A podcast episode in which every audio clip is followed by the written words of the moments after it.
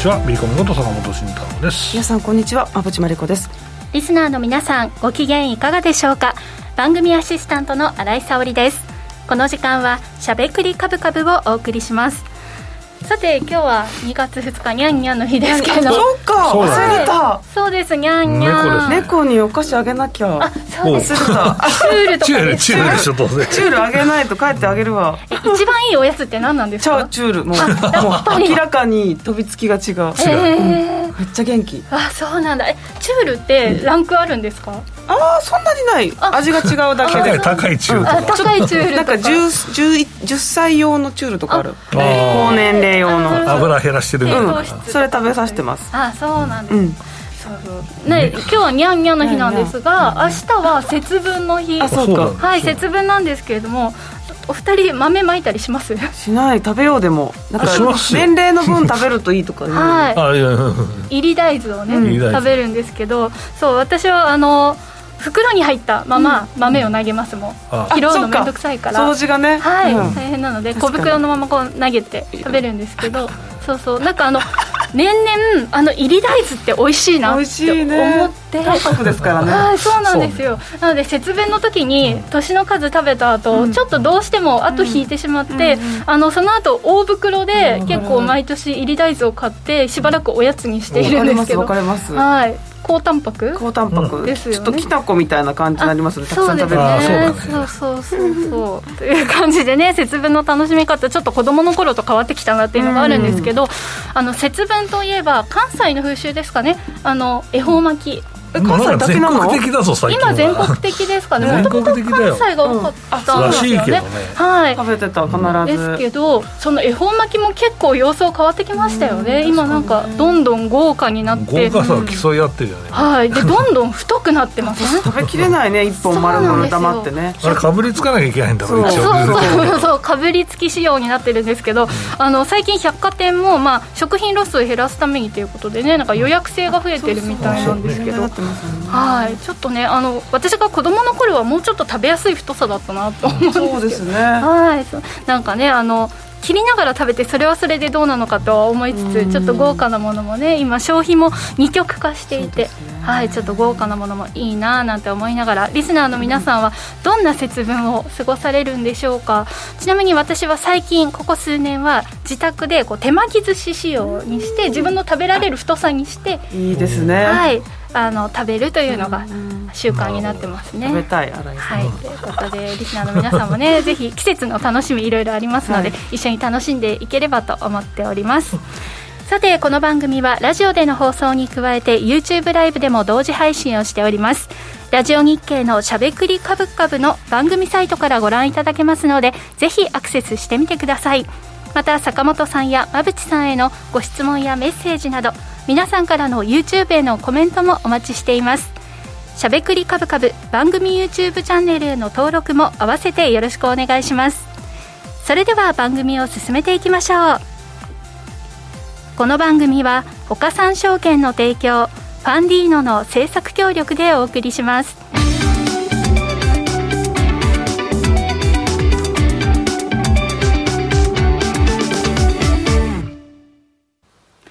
ここからは坂本さん、馬淵さんのお二人に足元の相場環境と今後の展望について伺っていきたいと思います。さて今日の東京市場ですが日経平均株価は小幅に続伸となりました。え前日の前日昨日の米国株式市場では FOMC 後の記者会見でパウエル FRB 議長がインフレの伸び率鈍化に言及これを受けて今後の金融引き締め政策への早期打ち止め期待が高まりハイテクセクターへの買いが集まりました。東京市場でもこの流れを受けて寄り付き直後は買い先行の動きとなったものの国内では決算発表シーズンでその動向を見極めたいとの見方やドル円相場で円高基調が続いていることで積極的な買いが続かず日経平均は底値は硬いものの上値も重い展開となっていました。さてこの状況も踏まえて、ま昨日の昨日の今朝方ですかね、FOMC の声明などの振り返りも含めてお話しいただきたいと思います。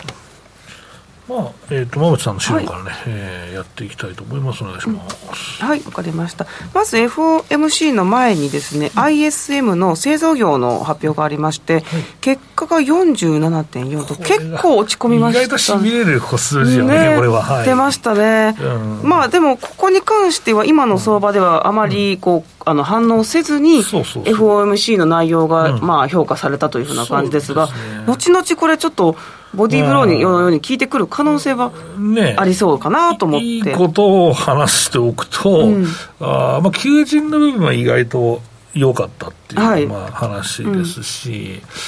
えーまあ、労働環境結構締まってますよっていう話と、あとね、えっとまあ、いろいろ決算も見てるんですけど、まあ、これ製造業なんで、はい。うんとね、えーメーカー、まあ、製造業は意外と人を切ってないみたいな、あ確かにだからハイテク企業はバンバン切りますみたいな話ですけど、製造業はそうでもないらしいので、うんうんうんそこはちょっとな、まあ、いいとこかなと思うんですけど、だからそれも入って、意外とこのモメンタムの、ね、指標が悪いのかなと思ったんですけど、ね。そうじゃない、うんならいいなと思うんですけどね。ですねはい。でこのまあ指標をこなして、うん。FOMC の発表はまあ想定通りの0.25%の引き上げだったそうですね。ということはい。と、あと声明がです声明が、まあ、インフレがまあ少し和らいできているとか、いろいろちょっとマイルドな、うん。ハト派的な。内容が出てきたので、もう明らかにこれはダウの交換材料になりましたと。そうですねいうことですよね。やってあと1回ぐらいじゃない？利上げ、3月ぐらいで。1回じゃないみたいな、まあ、ふうに、一応、受け止められてうん、センティブターミナルレートで、まあ、5%みたいなそうですよね。うん、ところかなっていう、キリがいいなみたいなところありますけじゃあもど。ういよいよゴールが見えてきましたね。うんそうなんですよ、まあ、利上げつながるゴールで、だってもう一応、今年利下げも一応予想はされてますので、年末にかけてですけど、うん、そうなると、意外と株って下がりにくいよなって思いますよね。ね。だし、まあ、本当に景気が悪くなったら加速できますからね、利下げのスピードもああそうですね。うん。うんだそこはアメリカの強いところかなと思うんですけどそう。ですね。政策の余地があるっていうのは強いですよね。逆に欧州はもうこれ打ち手がないから、利上げするしかなくて、どうするんです0.5やんのみたいな話、ECB 出てますけどね、これ、もっとやんなきゃ本当はいけないと僕は思ってるんですけど、やるともう本当にハレーションがいろんなところで起こってしまうので、うん、打ち手がある米国はやっぱり強いよなって思うし、ねまあ、ただね、業績はあんま良くないんだよね、今のところね。うんうんなので、うん、まあ、上値重くうろうろするっていう、なんかに日本みたいな動きになるんじゃないかなとは思ってますけどね。うん。自社株買いもやりづらいっていうね、状況ですからね。金利高いし。はい、すみません。で IMF が、あの発表、はい。FOMC の前にこれ発表してるんですけど、はい。はいまあ、あのかなり悲壮感があっうんうんた世界経済ですけれども、まあ、経済成長の見通しを引き上げたと。うん。これは結構プラスの内容を受けて FOMC の流れだったので、このあたりも株高につながったのかなね。というふうに思って見てます。うん。まあ、うん。これもあると思いますよ、株高。そうですよね。ん。だから、ただ、この悪化の、うん。まあ、織り込みっていうのは、うん。結構あったかなと思うんですよね。うん。うん。確かにね。うんだから、その分が織り込まれた分なんかも戻したっていうのはあるかなと思います、はい。うんだから、意外とだから強いんじゃないって、もう年始までにこれ、織り込んでますからね、そういう意味ではね。でも景気悪化、景気悪化ってみんな言ってたわけですから、うんうんねなんかあのもうこう金利の話もピークアウトしたような雰囲気ですし、なんか米国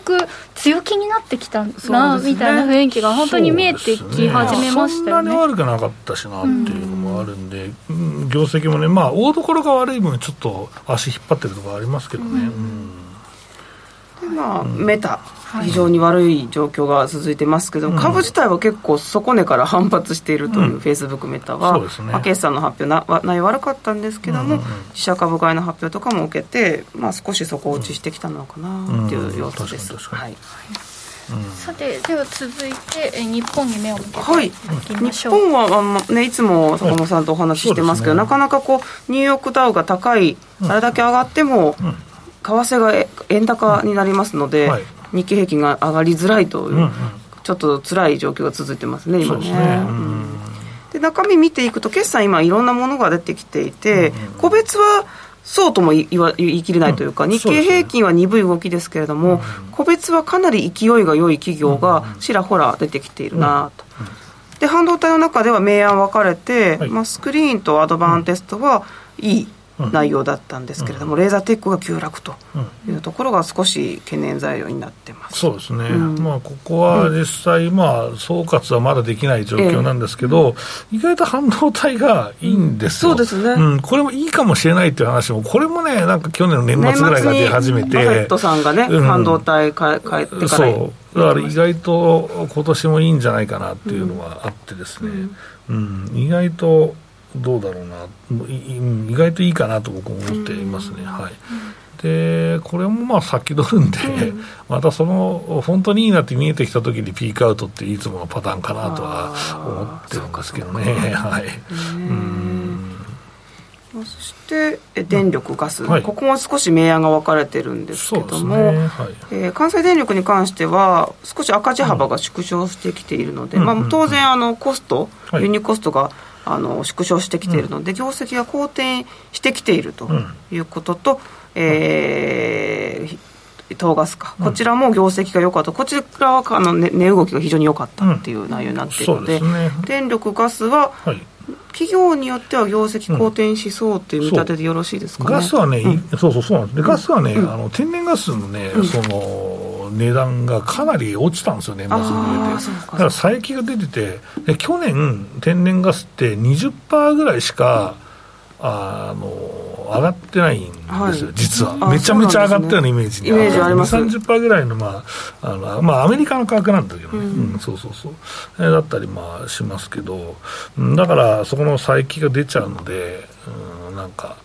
うん、そこはちょっともやもやする人がコメントもね、東京ガスの決算消費者に怒られたんですけど、まあ、それはしょうがないからね、決まりだからね。ちょっとあれ、インパクトが大きかったですよね、うんそんなに利益出てるんだったらみたいな、そうそうそう。なるほどね。価格にいや転嫁難しではみたいな、難しいですね、そうそう。それは。だから意外と難しいよね。まあ、株が動いているとんいうことですかね、うん。あとは、まあ、あのグロース市場もやっぱりこの金利動向が落ち着いてくるとなると、結構元気。だったので、うん。グロース株で良いあの企業の業績が良いところは、かなり値動きが動いてる、上の方に動いているというような印象でした。はい。はい。ということで決算動向もね、少し踏まえてお話しいただきました、次回の FOMC は3月の22日ということで、まあ、そこに向けてどうですかね。無風な感じで推移するんでしょうか、まあーまあでも、日銀もあれですけど、まあ、FMC がどうなるかに関しては、まあ、CPI が2回は出るから、まあ、それ次第じゃないですか、まあ、今からなったらしょうがないし、でもまあ、いい加減ピークだろうみたいなところは、ちょっとあるかなと思いますけどね。はい。そうですねでもまだまだ CPI のまあ結果を注視していかないとね、どちらに大きく動くかどちらに動いてもおかしくない状況ではありますからね。はい、引き続きウォッチしていきたいなと思います、ここまでは坂本さん、馬淵さんのお二人に足元の相場環境と今後の展望について伺いました。続いてはこちらのコーナーです。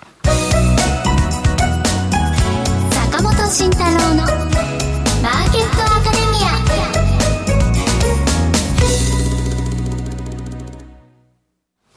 ここからは坂本さん、馬淵さんのお二人に、あ、失礼しました。こ違うコーナーを読んでしまいました。大変失礼しました。はい、このコーナーでは、投資をぐっと有利に、株価指数 CFD の活用などを含めて、投資のポイントについて、坂本さんに教えていただきます。よろしくお願いします。ます。はいはいはい。はい。うんで、えっと、まあ、そうね、えー決算あって、コメントもね、うんと、決算読んでるけど、仕組みがやばいと思うよっていう話がまああるんですけど、まあ、でもこの判断って、うんこの3級じゃできないんじゃないって僕は思いますけどね。まあ、中国がかなり止まってる状態でしたし、で、まあ、在庫見ても溜まってるから、これって中国出せなかった在庫なの？それとも、あの、本当に売れなかったの？っていうのもあるし、でもある程度売上高がキープできていて、在庫が溜まっているパターンだと、いや、これって本当は中国に上乗せ出すはずだったもんじゃないのかとかね、えーまあ思うし、まあそれって結構一四半期の業績発表じゃ分かんない部分はあるんですよね。だから、まあ僕としては、うん、どうかなとは思いますけどね、うん、だからもうちょっと見たいし、でも逆に、まあ、シクリカルだめとか言いながら、機械株とかめちゃくちゃ強いから、うん、今まで何だったんですかって、だから決算出てないので、超上がってるのあるからね、まあ、津上とかさ、その辺だけど、まあ、うん、だから、何なんですかみたいなのも、まあ、決算出て上がるのもあるし、出てななくてまだ上がってるのもね、あるし、まあ、安川電機とかも、ね、強いしね、意外とね。そうだから、なんか、空売りした人いるのかなっていうのもあるし、逆にね、浜口さんも話したけど、決算が悪かった銘柄が、あの意外と上がることもあるし、うん、よって下よ下でよってすぐ切り返すようなこともあるし、うん、っていうのがあって、意外とこの決算って、情報修正があんまりなないというか、まあ、控えめにして、まだ情報修正進捗してるけど、まだ出さなくて、売られる企業がある反面、意外と、なんか、なんだろうな、その強い業績が出てるけれど、まあ、その、3期がちょっとだけ失速していることによって弱く見えてしまって評価されないとかもあるんですけど、やっぱり3期のその経営って輸出企業めちゃくちゃ難しかったと思うよね、為替があんなぶれんだもん、うん、だから、まあ、徐々に今130円で挟んで動いてるからさ、徐々にこれが、まあ落ち着けばね、まあ、本当はこの130円っていうのは円安水準なわけだから、まあ、為替債券乗ってくるだろうって僕は思ってるので、まあ、また我慢がいい四半期過ぎちゃったんだけど、でもベースは強いですよ、業績は。うん。だからそこは全然なんか臆することなく、うん。まあ、業績いいものを買うのもいいし、うん、まだまだ円安銘柄死んでないと思うし、うん、いいと思いますよ、うん、ではあのオープニングで節分の話したんですけど、節分天井にはならないでいいですか、ね、ああなるほど。まあ意外とチャート見たらさその天井感あるよね。そうなんですよ。天井感あるけどもみ合いなんじゃねえのは分かんないけど、はい、僕はそう思いますけどね。違うんかなこれは。もみ合ってその先長い天井広い天井だったなってことにならないといいんですけど、踊り場なんだよ、はい、僕踊り場だと思ってんだよ。じゃあまだ先がちゃんとね、あるあるとですよ、うん、でも EPS だけ言うと、決算の発表があったのは、大体1月の20日ぐらいだから、うん、でまあ、20日ぐらいとしてですよ、でこれが2144円ぐらいで、で今、2046円だから、もうほぼ横ばいだよね。うん。でなんか上がってほしいという人に言えば、なんか 2, 2円ぐらい情報修正してるよねっていう、そんな、そんなもんだよ。そうそう。だからまあまだ大所が出てないから、なんとも言えないですけど、まあまあ、うんうんうん。まあ、底堅そうではあると、うん、まあ、ちょっと下げても、またこの水準までは、う。ん、まあ、近々戻るかなみたいな気持ちに私も最近なっているんですけど、うん、その感覚、間違ってないですかね、どうでしょう、間違ってないと思いますよ、まあでも、そうね、だから、まあ、実際のボトムアップの業績のその集計が日経平均に反映しない相場だから、だからそう、だそうですだからだからもう結局これって言ってもしょうがないから個別株見て勝負するしかないよねっていう、でその個別株が業績がそんなに良くなくても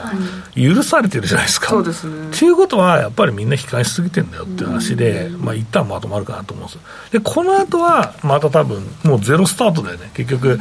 まあ、景気悪化懸念に振られてシクリカルとかが売られてで戻ってきてではい勝負なわけだから。だからここは意外とうんまあ、もしね、利上げをまあ3月ね、やりませんみたいなね、話になれば、このもみ合いから大上抜けしたぞみたいな話もあるかもしれんと。思ってますけどね。一段大きくね、うん、上にレンジが移動する可能性もあるんですよね、うん、あると思うよ、ね、なんかだってさ今のもみ合いって上値のもみ合いってさなんか、重い悲壮感みたいなのってなんかないじゃん、どっちかっていうと、はい、そうだこれってある時もあるわけですよ、うん、でも、なんか今のもみ合いって、なんか下全然悪材料あっても下がらないし、うん、だって昨日のね話だって本当は下がってもいいような無材料だったわけだし、うん、だから日米ともそういう状況なわけだから意外とこれ硬い。し、いけるんちゃうんって思っちゃうよねここはね。でそんな新井君のそのポジションはどうなっとるんや、はい、あのーうん、私ですねこの1週間超超短期決戦のつもりで持ったポジションが、うんこの1週間ですねなんか反対にばっかり動くんですよね。でこれってどういう現象なんでしょうかね、そういう時あります？皆さんあるのかな？リスナーの方とか。そういう時ありますか？売りに入ったのねじゃあ。売りも買いもなんですけど、あの往復あ往復ビンタビンタという状況幅狭かったからそんなやられたでしょ。あそうですね。だからなんかただなんかこういう時って、はい、離れどっちかに離れるのを予想してつくのが俺はいいと思う。ああなるほど。もう、うん、この揉み合ってるところを取ろうと思わずにってことですね、うん、そうだってそれって結局さそんな取れねえから、はい、で逆に言った時にめちゃめちゃ食らうから、はい、もうなんか腹くくってずっともう俺上やっていうか、はい。うん。まあ、それか、どっちかに行った瞬間買うみたいな、だこのレンジを抜けたら、もう逆差し値で買うぐらいのもありかもしれない、逆に。で結局ですね、うん、私は、まあ、ちょっと動いて、プラスになったのを決済してとかって繰り返してたんですけど、うんすごく不安になったら寝たい、夜寝たい時とかは、その反対ポジションを持ってどっちに動いてもこうあのマイナスが、はい、あのどっちでもいいみたいにして、あのほっとき戦法で眠りにつくというのをやって、ではいであの朝起きてプラスになってる方を決済みたいな。感じにでもうマイナスの方は長い目で待つことにしますみたいな感じでやっていたんですけど。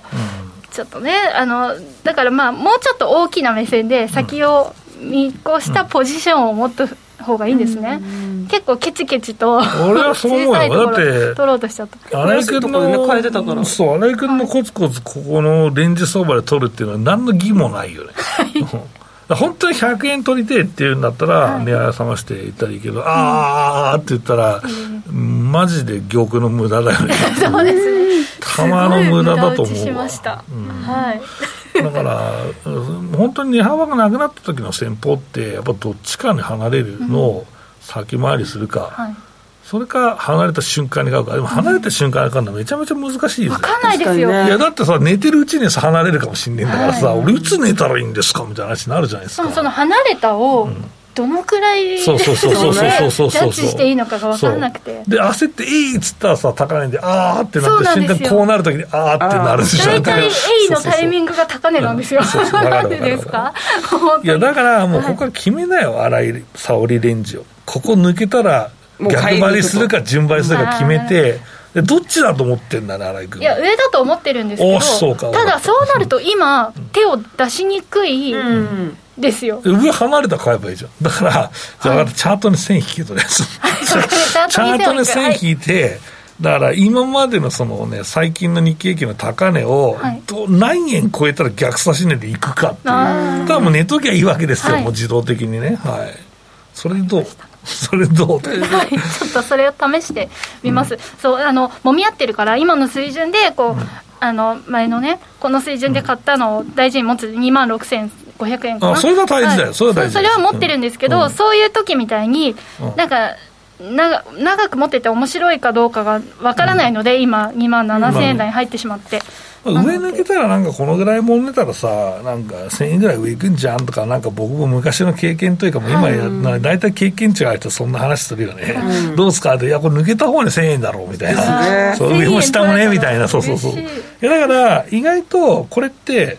えっと、2月1日が多分2万7550円ぐらいが上値の高値なわけじゃん、うんはい、だからそこ抜けたらもう行くとかのトリガーつけといたら、うん、もう成り行きで買えよその代わりな、もう逆差し値でな、はい、っていうようなまあポジション取りはありかも、うん、でロスカットはさだから500円にしますとかさ、はい、そこはちゃんと決めておかないといけないですね。そうそうそうそうそう、はい、それでいいんじゃねえの？はいよし、逆差し値にチャレンジ荒井君。逆差し値の買いね。売りはやったことあるけど、意外と買いって逆差し値つけないんだよね。いや、うん。やったことないかもしれない。怖いからね、やっぱりね、この勢い。そうそうそうそう、滑滑らないと思うけど、そうそう。だし、なんか、自分が買った時に荒井さんが言ったみたいに、その高値だった説がやっぱり。それもありますからね。で、その時ちゃんと損切りポイントも合わせて、設定が大事ですね。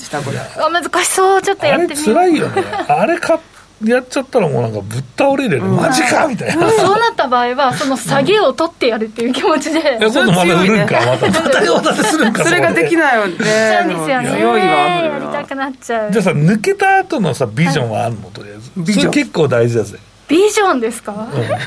それえ今3万円に、まあ、ほぼ近づいて Y しか、うん、はいよそれ。ないです。3万円いくまであと2500円あるんだから。だから言ったじゃんだから抜けた方に1000円ぐらいだねっていうの、はい、俺は思ってるし、はい、多分みんな思ってると思うんだけど だからそこは行くかなみたいな。とは言いつつと思ってる。そうそれ、それをやっとかないと何が起こるかというと、はい。えちょっと上値をピッて抜けた後にですね、はい。えーあもう200円儲かったから売ろうとか言って、あーってなるわけですよ。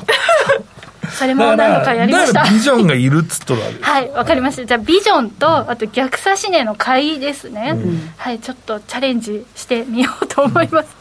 あとですね、あの、FOMC 後の上昇があったんですけど、まあ CFD 私は見てたんですけど、当日の、だから昨日の朝一の高値と同じ水準までの上げだったんですね。で、どちらにしても、まあ、上でも下でももう少し大きく振れるんじゃないかなと思ってたんですが好感持ちつつもやっぱり市場はというかマーケット割とそこは織り込まれて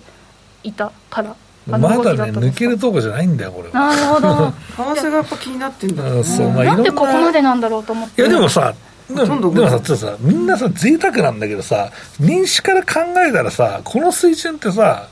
いいじゃん。上がってきてる、はい十分強いじゃん。だからこれってさ、なんか、なんだ上がんねえんだじゃなくてさ、この水準になるってことは強いってことだから、はいだから、僕だったらその勝手にやっときゃいいんちゃうみたいな。で、いまあ、下がって何もなく下がるんだったら何ピンやんみたいな感じで。普通は見るけど。な。私昨日2時前まで粘ってアラームをかけたのに起きたら朝で。いやいやそうだろうなと思ったから、今日は荒井君に分かりやすいようにこのチャートの話をしてですね、抜けたら逆差し値でついていくと。はい。これで安心して眠れるようになりますかね、はいい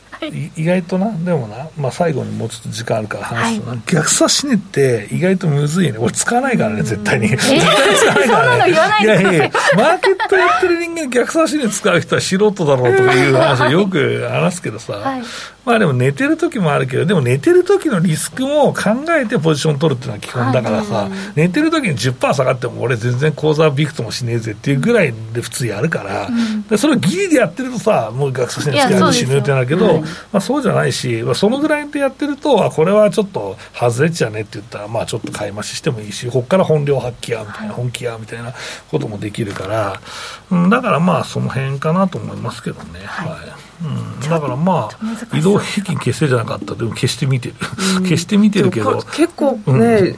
続いてますよね今ねだって移動平均関係ねえだろ、これチャート見てんのか、この人だって、普通に、うん、あの、ローソク足だけで判断できる話だと思うけどな。上抜ける可能性があるそうそうそうそうそう。ね。うん、と思いますわ。ただ指し値、いや指し値は注注意、使い方にはね、注意してるけど、でも逆に新井さんぐらいの経験値だから逆指し値をうまく使うっていう手法もあるから、そこはね、えーうまくね、やっていただければなと思います。けどね。ちょっと一度ちょこっと調整してみようかなと、はい思います。ありがとうございました。以上坂本慎太郎のマーケットアカデミアでした。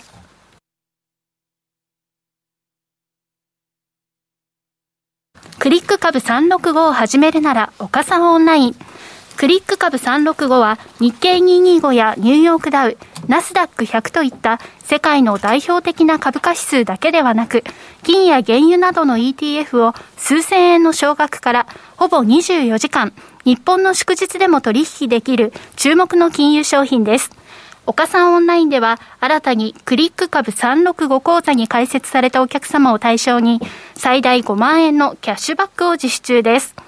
業界屈指の格安手数料、使いやすい豊富な取引ツール、プロの投資情報を無料でご用意し、皆様をお待ちしています。初心者セミナーも随時開催中です。詳細は番組ウェブサイトのバナーから。岡三オンラインは、岡三証券株式会社の事業部門の一つです。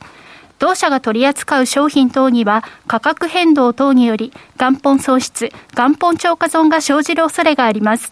投資にあたっては契約締結前交付書面等を必ずお読みください。金融商品取引業者関東財務局長金賞第53号岡三証券株式会社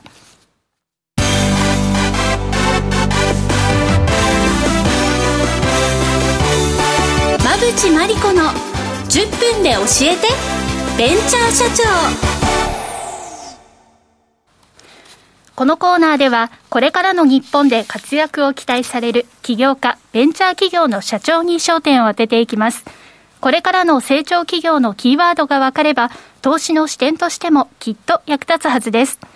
今日は株式投資型クラウドファンディング最大手のファンディーノで紹介しているベンチャー企業、株式会社バス。代表取締役出口武さんにスタジオにお越しいただいています。それではここからは馬淵さんよろしくお願いします。はい、出口さんよろしくお願いします。お願いします。えー、出口さんは例えば地方の日本酒の蔵元などの、まあ、生産プロセスを動画にしてそれを消費者に発信できるようなアプリケーションことみえを開発されていますこれどんな事業なんでしょうか？はい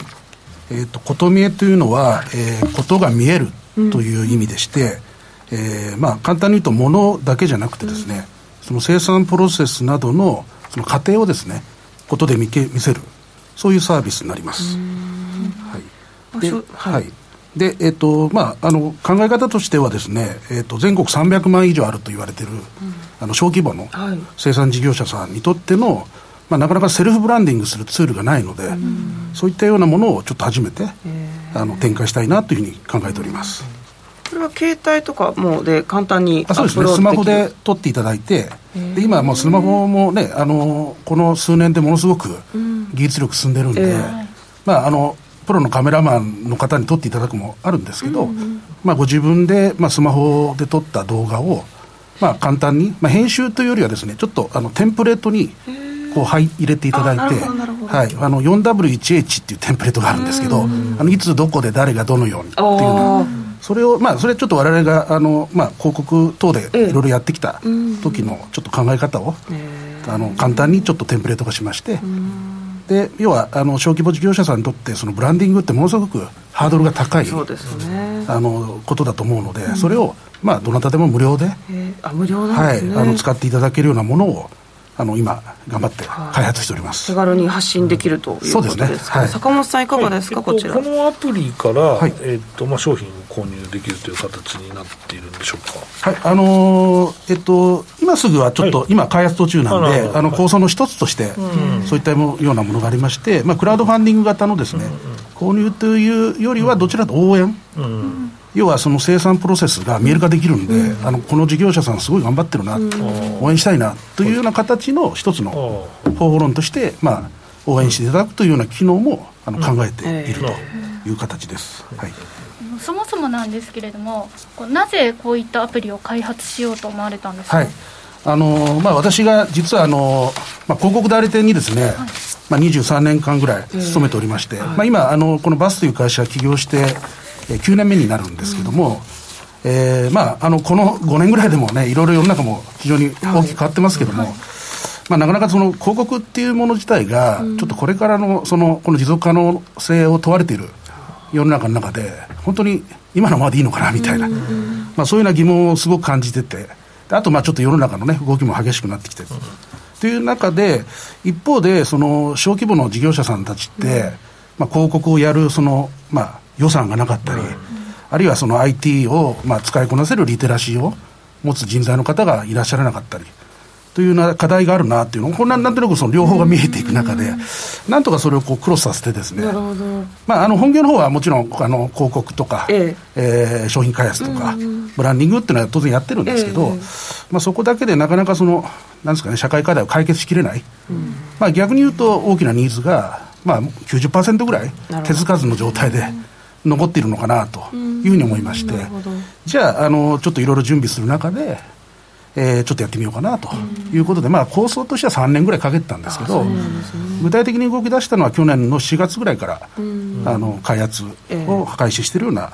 あの状態でございます。はい。から広告予算が少ない生産者でも自ら発信できるというコンセプトかな、と思うんですけれども、ねはい、これはどうでしょう、消費者、買う側にとってもメリットはありますか、はい、そうですね。あの、最近、エシカル消費っていうようなことが、あのよく言われるかと思うんですけど、じゃあ、エシカルって何をもってエシカルかっていうと、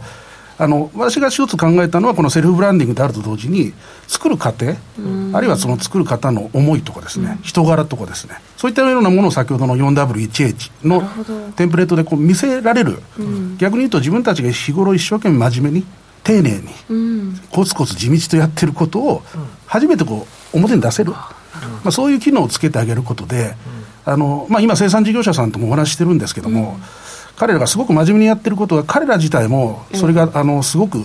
価値があるってことに気づいてらっしゃらないんですよね。そうですか例えば、あの、倉本さんなんかだと、すごい一生懸命掃除されたりするんです。えで、掃除してること自体彼らは価値と思ってないんです。でも、消費者からすると、あ、こんなに真面目にやって、綺麗に掃除してっていうのはすごい衛生的にだったりと確かあの伝わってくるじゃないですか,、だその過程を見せるってことが、まあ、消費者からするとエシカル消費のチェック、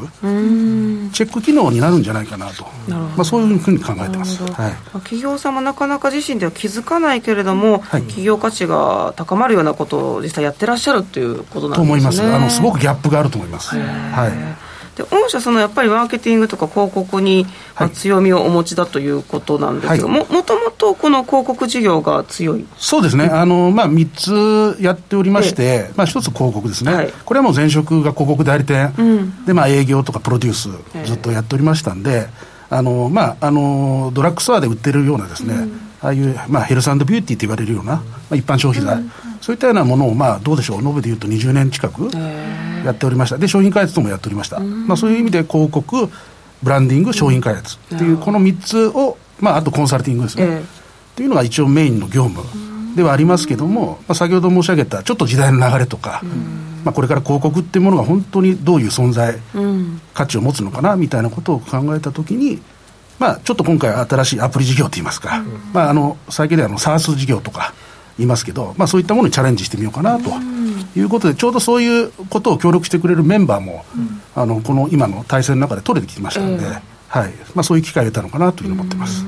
広告事業でもう盤石な土台が終わりだということですね。まああのー経営的にはですね、えっとまあ、数千万のはい。売り上げ上げられるような基盤っていうのはすでにあるんですけども、ただ、どうしてもやっぱりクライアントさんの事情だったり、世の中の状況っていうのがあるので、まあ、安定性があるかっていうと、またこれは別の問題でありますけども、ただまあ、やっぱり社会課題解決型のビジネスっていうのが、まあ、並行して必要ですし、でまた、この琴見えっていうものが世の中にどんどん、これ、無料の、あの一般的には、あ一般的にはあの基本的には無料なので、でどんどんどんどん、まあ、300万の事業者さんで、例えば1%だとしても、3万ぐらいの事業者さんに広がっていくと、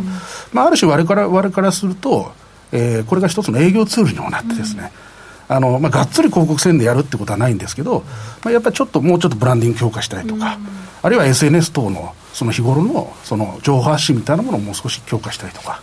まあ、あるいは商品開発したいとかってなると、結構我々としてはいろんなキャッシュポイントが見えてくるんですよね。そういった中であのし既存事業に対してもこうシームレスに、まあ、いい影響を与えられるかなというふうには思ってます。ももう少しそのマネタイズの部分詳しく教えてください。はい。えっとまあ、先ほど申し上げたように、琴名自体はですね、えっと基本的には、えまあ、オープンリソースな、まあ、一つのその、まあ、クラウド型の SARS というか、アプリ。あの、ただ、ダウンロードアプリにするのはもっと先なんですけども、まあ、ウェブアプリを、まああのまあ、今今週から、まあ、えー今年から来年ぐらいにかけて出そうかなと思ってますけど、基本的には無料です。で、えっとポイントとしては、一つはその、まあ、とは言いつつ、テンプレートがあって簡単できるよって言ってても、なかなかあの初めてやる方にハードルが高かったりします。ですから、そういう形でどうやってこれを操作するのとか、どうやってやるのみたいなことの日常的な、まあ、そのお問い合わせみたいなものを、例えば、まあ、サポートということで、まあ、それ月1万円ぐらいのサブスクリプション的なものにして、まあ、これも非常に安いなんですね。結構高いですから、はい、で、えーとそこから先に、まあ、じゃあもうちょっと動画の完成度を高めたいとか、あるいはまあブランディングをしたいとか、商品開発したいとかっていう、まあ、通常我々の中のコンサルに入ってくる領域ですね、はいはい。またそれまあ内容によって5万だったり10万だったり、ええ。まあ、ブランディングの全体とかってなってやっぱり30万ぐらい月額いただくような形になってきますけども、そういったようなものをちょっとメニュー化してあのやっぱり小規模の事業者さんそんなにご予算持ってませんので、まあ、それぞれのその事業の成長に合わせて、我々も一緒に成長していけるような、まあ、そういったプランが一つ、でそれともう一つが、あのあれですね、先ほど申し上げたようなその応援、応援したいなって言ったときに、クラウドファンディング型で買っていただける、これもファンディングさんも一緒だと思うんですけど、ええ。そういった形で買っていただいた場合には、我々がまあどうでしょう、10%からまあ15%ぐらいの手数料をいただくというような、そういうクラウドファンディング型の、まあえーロイヤリティ。いただくっていうのが2つです。で最近ちょっとですね、これ、ファンディーノさんにご紹介していただいてから、あの事業の、まあ、議論を重ねてまして、はい。えー、とこれにプラスして B2B 的なはい。キャッシュポイント、ええ。要するにこの琴見えって人と物と,、えー、と情報っていうこの3つが集まるとお金になるじゃないですか、中でこの情報に特化してるんですね。あ確かにそうですね、はい、で情報もものものの情報じゃなくて、ものの裏にあることの情報に特化してるんで、まあ、例えばアマゾンとか、そういうプラットフォーマーさんたちが、琴宮のこの機能、ちょっと買いたいなとか、連携したいなとか。多分こういうニーズめちゃくちゃあるんじゃないの、えええっていうことにちょっと最近気づき始めたんで、B2C だけじゃなくて B2B のいい、ね、の中でのその業務連携とか、まあ、そういった中で場合によったら、まあ、何かしらのご投資いただくとか、連携するとか、まあ、ちょっとそういう、まあ、なんでしょうね、あのちょっとプラットフォーマーを目指すみたいな、大きな考えじゃなくて、ちょっとわれわれはあのターミナルって言ってるんですけど、まあ、あの乗り入れですね。なるほど、いろんなところと乗り入れするような形で、まあ、いろんなキャッシュポイントの可能性は、えー、追っていきたいなと、まあ、そんなふうに考えてます。サービスだけでなくて、この株式会社バスさんの魅力もすごくありそうですね。あの乗り物のバスに例えてますんで、そうなんですね。相乗りというようなところは一つの会社のビジョンでもありますので、そういった中で、まあ、あのちょっとこれからのビジネスモデルっていうのはこう、一人勝ちするような形じゃなくて、いろんなやっぱり共同体とですね、連携しながら、まあ、そういう中でターミナルみたいな形でやれると、まあ、お互いになんかおおかげさまみたいな、まあ、そういうビジネスモデルができたらいいなと。そんなふうに考えてます。最後に今後の展開について教えてください。はい、えっと、ちょうど今ですね、あのー、まあ、ローンチに向けて動いておりまして、えっと、大体3月ぐらいまでに、今、10社さんぐらいの、うん。そのまあ、実験的にコンテンツをまずアナログで作ってるんですけども、そういった事業者さんと今、取り組みしてます、でその実際にアナログで作ったコンテンツがシステムにちゃんと稼働するかどうかっていうのをまあ検証して、まあ今年の秋ぐらいに、まず第1回目の実験版をローンチしたいなというふうに考えてます。で、えーまあ、先ほどちょっとあのキャッシュポイントの話もあったんですが、もしかしたらこれ、非常に海外に対して、あのー先ニーズが出るかもしれないなっていう可能性も考えてるんで、ちょっと早い段階で多言語化等のですね、まあ、展開も視野に入れながら、まあ、ちょっとフレキシブルに動きながら、で先ほど言ったいろんな、いろんな、まあ、可能性の中で、できましたら年間の売上10億ぐらい、まあ、あのある程度、われわれもスケールするモデルだというふうに、なんであの入り口としては、事業者さんは無料で、どなたでも300万社さんの中で、どなたでも使っていただけるような、ちょっとハードルを下げるっていうことを考えているので。まあ、そういう形でちょっと今のところわれわれとしては IPO モデルでいきたいなと,、というふうに考えております。はいあのコメントでも SNS で発信されてる農家さんや職人さんは多いけど、うん、EC サイトは分離されてるから一体化されてると消費者にとっても良いかもとコメントいただいております。そ、ね、ターミナルみたいな。であの割と今、その10社さんのですね、今、10社さん3月までなんですけど、もう6社、7社さんぐらいともう大体やりたいなっていう話になって、ななんとなくお話すと待ってましたじゃないんですけど、こういうの、こういうのなんでなかったんですかねみたいなリアクションを、まあ、非常にありがたくいただいておりますので、まあ、やっぱりちょっと発想の転換期に、まあまあ、非常にあのそういったところに来てるのかなと。まあ、でもファンディーノさんで見たっていう方多いんですよ。あのありがたい話で、はい、そういう意味ではすごく良かったです。はいということで出口さんここまで素敵なお話をありがとうございました。ありがとうございました。以上馬淵真理子の10分で教えてベンチャー社長でした。次回もお楽しみに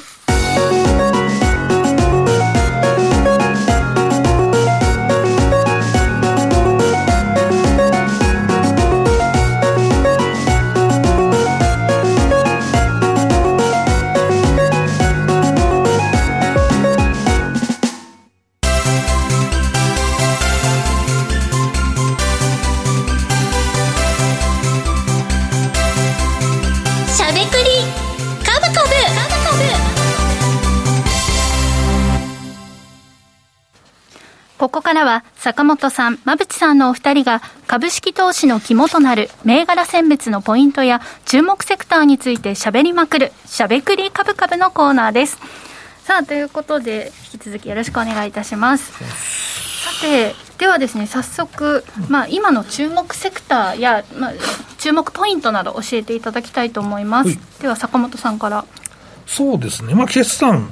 や、まあ、開示中なので、はい、まあ、決算の話をしようかなと思ってますけど、はい、はい、えー、っとまあ、その傾向みたいなものをね、銘柄交えてお話しできればいいかなと思ってます。はい、では、馬淵さんは？はい、えー、っと収益が改善しそうな企業。セクターですね。はい、収益が改善しそうということは、一旦あまりちょっと良くなかったけれども、うん、ということですね。はい収益が改善しそうなそれは投資妙味がありそうな感じですね。すね。はい。ということで坂本さんからは、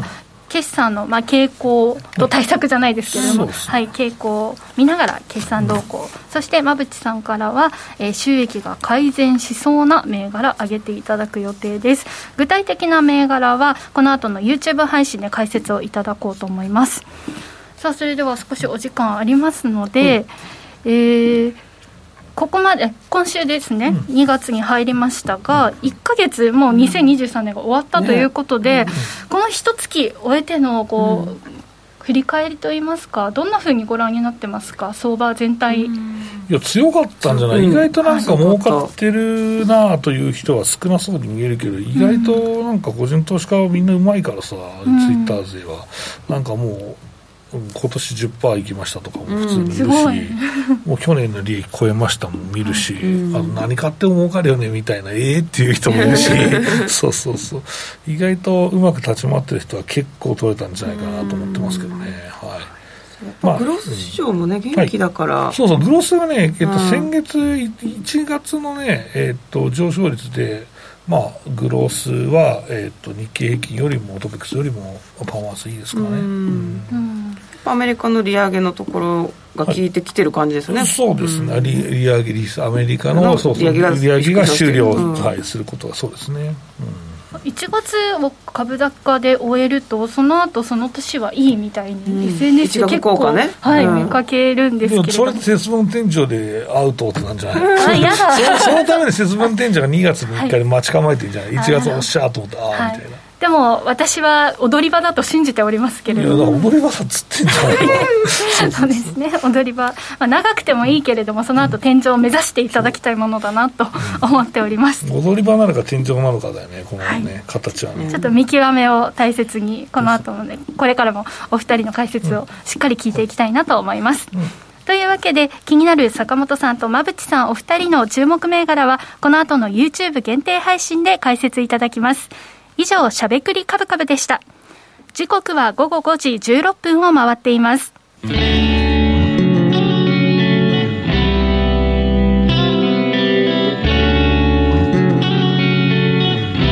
ゃべくりカブカブ。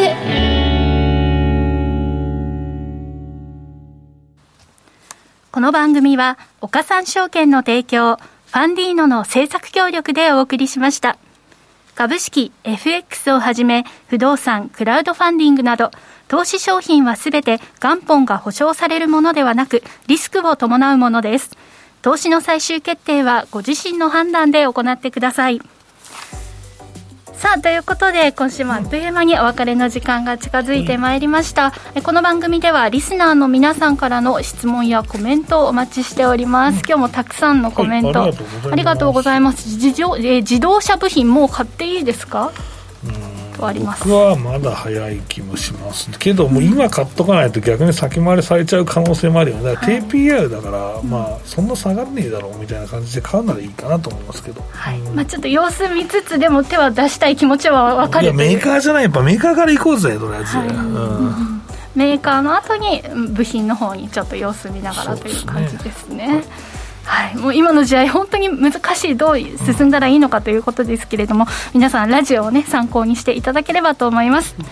しゃべくりカブカブラジオの前の皆さんとはそろそろお別れのお時間です。また来週お耳にかかりましょう。この後は YouTube ライブでの延長配信です。引き続きお楽しみください